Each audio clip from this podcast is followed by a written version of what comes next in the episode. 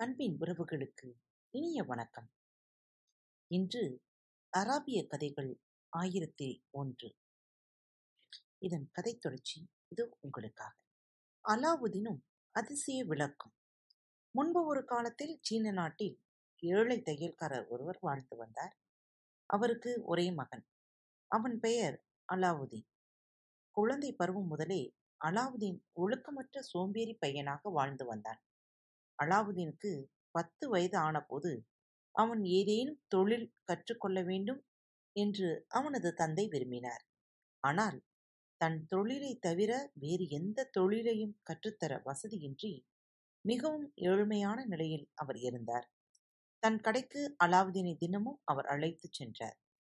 கடைசியில் அலாவுதீன் தையல் கற்றுக்கொள்வான் என்ற நம்பிக்கையில் அவனையும் கடைக்கு அழைத்துச் சென்று வந்தார். ஆனால் அலாவுதீன் தெருவைச் சுற்றித் திரிந்த உதவாக்கரை சிறுவர்களுடன் விளையாடியபடியே பொழுதை கழித்தான். ஒரு நாள் கூட அவன் கடையில் உட்கார்ந்ததில்லை. அவன் தந்தை வெளியில் செல்லும் சமயத்திலோ வாடிக்கையாளருடன் வியாபாரம் செய்யும் சமயத்திலோ அலாவுதீன் கடையில் இருந்து ஓடிவிடுவான். தன் வயது ஊதாரி பையன்களுடன் சேர்ந்து கொண்டு பூங்காக்களிலும் தோட்டங்களிலும் விளையாடினான். இவனை நினைத்து வருந்தி அவன் தந்தை உயிர் நீத்தார். அதுவரை அலாவுதீன் ஊதாரியாக ஊர் சுற்றித் திரிந்தான் தன் கணவர் இறந்த பிறகு தன் மகன் ஒன்றுக்கும் உதவாதவனாகிவிட்டான் என்பதைக் கண்ட அலாவுதீன் தாய் எல்லா சாமான்களுடன் சேர்த்து கடையை விற்றுவிட்டார். ராட்டையில் பருத்தினுள் சுற்றி தன்னையும் தன் பிள்ளையையும் வாழ வைத்து வந்தார். ஆனால் இதுநாள் வரை தந்தையைக் கண்டு கொஞ்சம் அடங்கியிருந்த அந்த உதவாக்கரை இன்னும் மோசமாக நடந்து கொள்ள ஆரம்பித்தான். நாள் முழுவதும் உணவு வேலையைத் தவிர மற்ற நேரங்களில் வீட்டை விட்டு வெளியே சுற்றிக் கொண்டு இருந்தான். இவ்வாறு அவனுக்கு பதினைந்து வயது ஆகும் வரை திரிந்து கொண்டிருந்தான். ஒரு தினம் அலாவுதீன் வீதியில் தன் நண்பர்களுடன் விளையாடிக் கொண்டிருந்த பொழுது அவ்வழியே சென்று கொண்டிருந்த அந்நிய நாட்டவன் போல் தோற்றம் கொண்ட வயதான நபர் ஒருவர் அவனை கூர்ந்து கவனித்தார். அவன் மொரோக்கோ என்ற நாட்டின் வனாந்திர பகுதியில் இருந்து வந்திருந்த வசிய வித்தை நிபுணன். நட்சத்திரங்கள் பற்றிய அறிவியல் தேர்ச்சி பெற்றவன். இவன் தன் மந்திர வலிமையால் ஒரு மலையை பெயர்த்து எடுத்து கவிழ்த்து போடும் அளவு சக்தி படைத்தவன். அலாவுதீன் முகத்தை கூர்ந்து கவனித்த அவன் தனக்குள் முணுமுணுத்துக் கொண்டான். இந்த பயலைத்தான் தேடிக் கொண்டிருந்தேன். அவன் நண்பர்களில் ஒருவனை தள்ளிக்கொண்டு வந்து அலாவுதீனின் பெயர் அலாவுதீனின் தந்தை பெயர் அலாவுதீன் எங்கே வசிக்கிறான் என்று கேட்டான். பிறகு அலாவுதீனிடம் சென்று அவனை அவன் நண்பர்களிடமிருந்து பிரித்து தனியே அழைத்துச் சென்றான். அவன் கேட்டான் என் அருமைச் செல்லமே நீ ஹசன் தையல்காரனின் பையன்தானே? அலாவுதீன் பதிலளித்தான் ஆமையா ஆனால் என் தந்தை இறந்து நெடுகாலம் ஆகிவிட்டது. இந்த சொற்களை கேட்டதும் அலாவுதீன் கழுத்தைச் சுற்றி தன் கரத்தால் வளையமிட அவனை மந்திரவாதி கட்டி தழுவி முத்தமிட்டான். மந்திரவாதியின் கன்னங்களில் ஆனந்த கண்ணீர் பெருக்கெடுத்து ஓடியது. குழம்பிய அலாவுதீன் திகைப்புடன் கேட்டான் ஐயா நீங்கள் கண்ணீர் வடிப்பது ஏன்? என் தந்தையை நீங்கள் அறிவீர்களா? உடனே மந்திரவாதி வருத்தமான உடைந்த குரலில் இப்படி ஒரு கேள்வியை என்னை பார்த்து எப்படி கேட்டாய் என் குழந்தாய்? என் சொந்த சகோதரன் மரணமடைந்த தகவல் அறிந்து நான் அழாமல் இருப்பது எப்படி? உலகையெல்லாம் சுற்றித் திரிந்த நான் அவனைக் காண்பேன் என்ற நம்பிக்கையில்தானே இங்கே வந்தேன்? ஐயோ அண்ணா மறைந்தாரே. ஆனால் நான் உன்னை முதலில் கண்டபோது என் இரத்தத்தின் இரத்தமே என் அண்ணா மகனே என்று தான் ஆடாவிடினும் தசையாடியதே. இந்த ஊரை விட்டு நான் புறப்பட்ட போது உன் தந்தைக்கு திருமணம் கூட ஆகவில்லை. ஆனாலும் உன்னை அவர் மகன் என்று கண்டு கொண்டேன் ஆனால் என்ன செய்ய? விதி யாரை விட்டது? உன் தந்தை மறைந்தாரே. அலாவுதீனை மீண்டும் தழுவிய மந்திரவாதி என் மகனே நீதான் இந்த உலகில் எனக்கு உள்ள ஒரே ஆறுதல். உன் தந்தை இருக்கும் ஸ்தானத்தில் நீ இருக்கிறாய் இப்போது. வாரிசு உள்ளவன் நாசம் ஆவதில்லை என்ற பழமொழி உண்மையானதை பார்த்தாயா அலாவுதீன்? இவ்வாறு கூறியபடியே மந்திரவாதி தனது சுருக்குப்பையிலிருந்து பத்து தங்கக்கட்டிகளை எடுத்து அலாவுதீனிடம் அளித்தான். அவன் அம்மா எங்கே வசிக்கிறார் என்றும் மந்திரவாதி கேட்டான். சிறுவன் அலாவுதீன் வீட்டுக்கு வழிகாட்டிச் செல்கையில் மந்திரவாதி சொன்னான் இந்த பணத்தை உன் அம்மாவிடம் என் அருமை சகோதரர் மனைவியிடம் அளித்துவிடு. அம்மாவிடம் சொல். உன் மச்சினர் வெளிநாட்டிலிருந்து தாயகம் திரும்பிவிட்டான். நாளை வந்து உங்களை காண்பான். உன் அன்னையை வாழ்த்திட பார்த்திட நான் காத்திருக்கிறேன் ஏங்கியிருக்கிறேன் என்று சொல். என் சகோதரன் வாழ்ந்த வீட்டை அவர் நல்லடக்கம் செய்யப்பட்ட சமாதியை நான் காண வேண்டும் என்று விடைபெற்றான். பணத்தை பெற்றுக்கொண்ட அலாவுதீன் மகிழ்ச்சி அடைந்தான். மந்திரவாதியின் கைகளை முத்தமிட்டு அலாவுதீன் வீட்டில் இருந்த அம்மாவை நோக்கி ஓடி வந்தான்.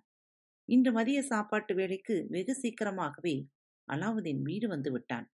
நச்சீதி அம்மா என் சித்தப்பா வெளிநாட்டு பயணங்களுக்கு பிறகு இங்கே வந்துள்ளார். அம்மா உன்னை வாழ்த்த காண அவர் ஆவலாக உள்ளார் என்று வீட்டுக் கதவை படீரென்று திறந்து நுழைகையில் அலாவுதீன் தன் அம்மாவிடம் சந்தோஷம் உற்சாகமும் கரைபுரளச் சொன்னான். அலாவுதீனின் அம்மா சொன்னார் என்ன குழந்தாய்?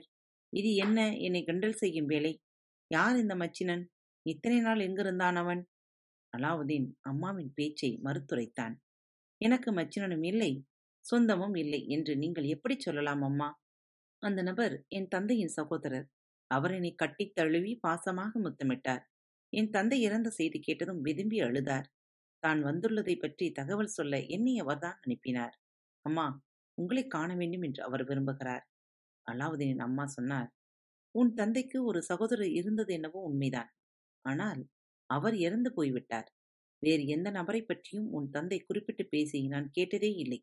மறுதினம் காலை பொழுதில் தான் தங்கியிருந்த பயணியர் விடுதியை விட்டு வெளியேறிய மந்திரவாதி அலாவுதீனை தேடி வீதிகளில் நோட்டமிட்டான். அவன் தெருவில் தன் சக நண்பர்களுடன் விளையாடிக் கொண்டிருப்பதைக் கண்டான். அவனிடம் விரைந்து வந்த மந்திரவாதி முன்பு போலவே கட்டி தழுவி முத்தமிட்டு அலாவுதீனுக்கு இரண்டு தங்க கட்டிகளை கொடுத்தான். உன் அன்னையிடம் ஓடு என்ற மந்திரவாதி இந்த பணத்தை அவரிடம் கொடு என்றான்.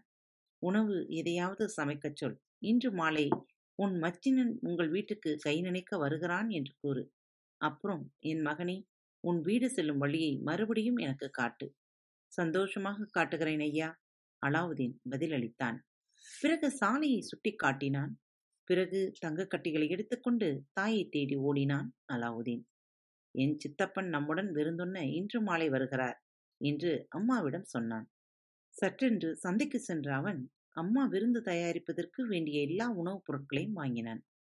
பிறகு அக்கம் பக்கம் இருந்தவர்களிடம் பானை பாத்திரங்கள் இரவல் வாங்கி விருந்து தயாரிக்க ஆரம்பித்தார். மாலை பொழுதானதும் அம்மா அலாவுதீனிடம் சொன்னார் சாப்பாடு தயார் மகனே ஒருவேளை உன் சித்தப்பாவுக்கு ஊர் புதிது என்பதால் வழி தெரியாமல் தடுமாறலாம். போ போய் அவரை எங்காவது வீதியில் கண்டால் அழைத்து வா. மந்திரவாதியிடம் தன் அம்மா எங்கே இருக்கிறார் என்பதை அலாவுதீன் வழிகளை சுட்டிவிட்டு வந்த போதிலும் அப்போதைக்கு தாய் சொன்னபடி எழுந்து போய் தேட அவனுக்கு நாட்டமில்லை.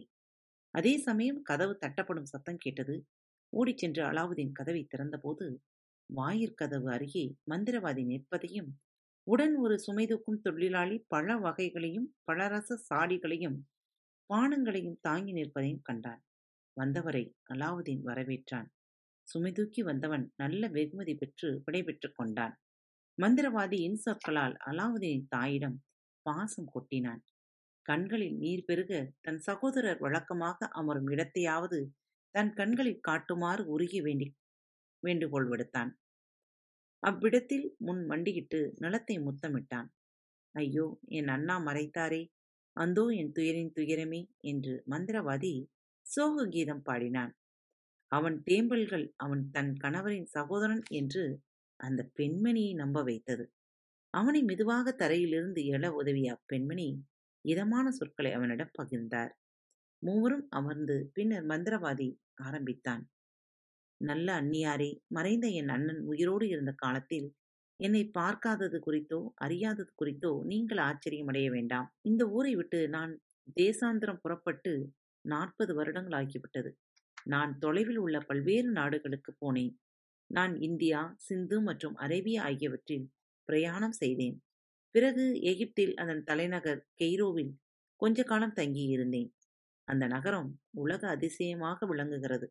மொரோக்கோ நாட்டின் ஆழ்ந்த உட்பகுதிகளுக்கு நான் பயணம் மேற்கொண்டேன்.